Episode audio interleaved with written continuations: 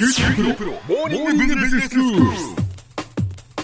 今日の講師は九州大学ビジネススクールで経営リスクマネジメントと企業倫理がご専門の平野拓先生ですよろしくお願いしますよろしくお願いします。えーこれまでに先生には防災をテーマにいくつかトピックスをお話しいただいています、はい先生今日はどういうお話でしょうか？はい。今回はですね、まあ、今行われている防災訓練の内容について、まあ、リスクマネジメントの観点からその課題を考えていきたいと思います。はいまあ、防災訓練というものをですね、こうリスクマネジメントの観点から見ると、これはクライシストレーニングというものの一つに位置づけることができるんですね。うんなので、この現在のリスクマネジメントにおいて、このクライシストレーニングに要求されているものというものを見て、まあ、防災訓練を考えると、今の防災訓練において足りないものが、まあ、見えてくると言えます。うん先生そもそもこのクライシストレーニングって何ですか？えこれ簡単に言えば、危機的な状況が実際にこう発生した際に、うん。被害をなるべく抑えたり、まあ、二次的な被害を回避するための訓練というふうに言うことができます。うんまあ、防災訓練以外で言うならば、まあ、最近企業で行われている、まあ、企業不祥事の際の、まあ、対応訓練や、まあ、工場などにおいて、まあ、事故が発生した際の対応訓練などがこれに当たります。そのクライシストレーニングとして今の防災訓練を見たときにどういう課題が見えてくるんですか？はい。あの、まあ、防災訓練の内容について、やはり一つの課題が指摘できると私は考えます。はいまあ、今の防災訓練の内容を、まあ、想像していただくとわかるのですが災害などが起きた時にですねあらかじめ決められた、まあ、避難経路に沿って避難ができるかマニュアルに定められた通りの行動ができるかなどを確認するものがこれ大半を占めるんですね。ええ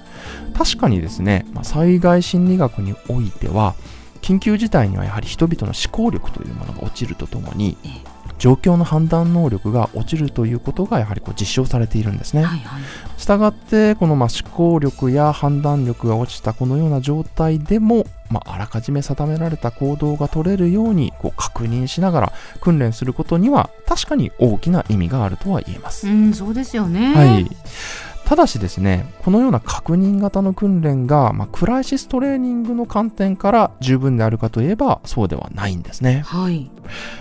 近年の、まあ、災害や、まあ、大規模な産業事故を見てみるとですねあらかじめ定めた避難経路が寸断されていたりですね、そもそも、まあ、災害時の緊急マニュアルに定められてた行動を取るための用具とかインフラがなかったりする事例っていうのは非常に多く報告されているんですね。なるほどじゃあそういう時にどう行動するかっていうことですよねはい、その通りなんですね。だからこのような背景からですね、近年のクライシストレーニングにおいては、マニュアルなどであらかじめ設定した想定を超えた状況においても、被害を最小限に抑えられる能力を育むことが訓練に求められてるんですね。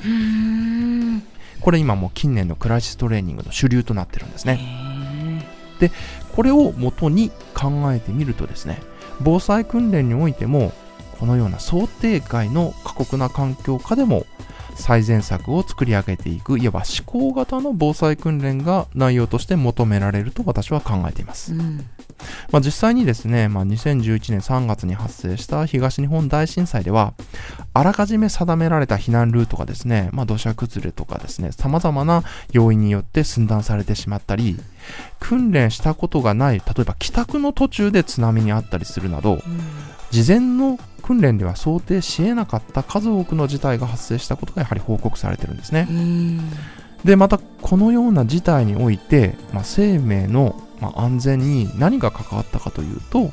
そのような過酷な事態で自分自身で安全な行動を考えて実践したかが非常に大きな影響を与えたというように指摘されています。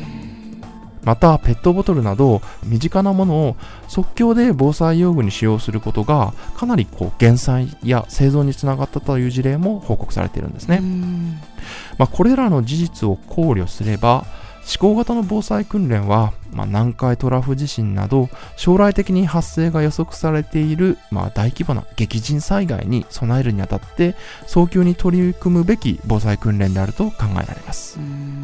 うんやはりねこう想定外のことがはいたくさん起こるでしょうからね。そうですね。でその防災訓練をじゃあ思考型にしたい、はいでもその思考型にするにはどんな方法があるんですか？はい、大きく分けてまず2つの方法が考えられると私は思います。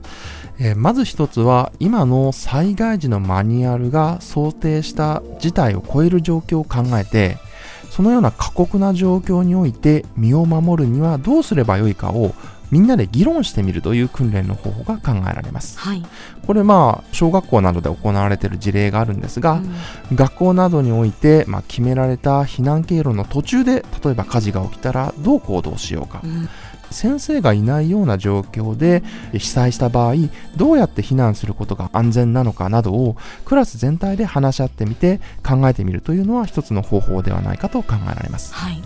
またより実践的なものにするとするならば確認型の防災訓練の中に意図的にですねマニュアルの内容では対応できない事態を作り込んで訓練の参加者にその場でできる対応を考えて実行してもらうという訓練も考えられます、うん。防災訓練においてですねわざと必要な備品を不足させたり隠してしまったり、うん。重要な人物を不在にさせたりしながら防災訓練を行って参加者にその場でできる対応を考えながら最善策を実践させたりするという方法が考えられます。うん。まあ、でも実際に災害が起きた時には、はい。い、ろんなこう状況が起こり得るっていうことですからね、そうですね。それをやっぱりいろんなパターンこう想定してやってみるっていうのはとても大切なことですよね。はい、で意外にやはり想定外の事象の方が犠牲者を生む事例の方が多いんですね、うん。なのでその時にこう考えたり最善策を思いつく訓練っていうのはやっぱ事前にすることは非常に重要だと思われます。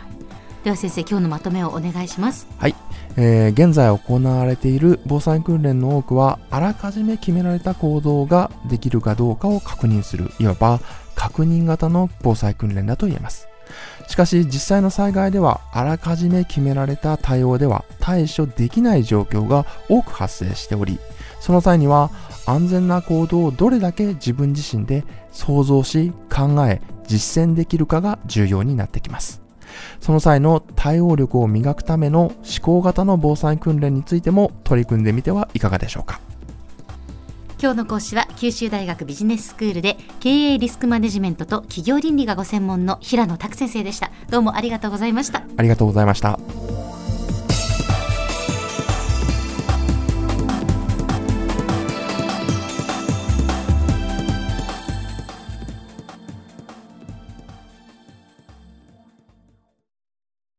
QT PRO は通信ネットワーク、セキュリティ、クラウドなど QT ネットがお届けする ICT サービスです。九州中に展開した光ファイバー網を基盤に一番身近なビジネスパートナーとして九州の企業、自治体の皆様をサポートします。詳しくは QT プロで検索を。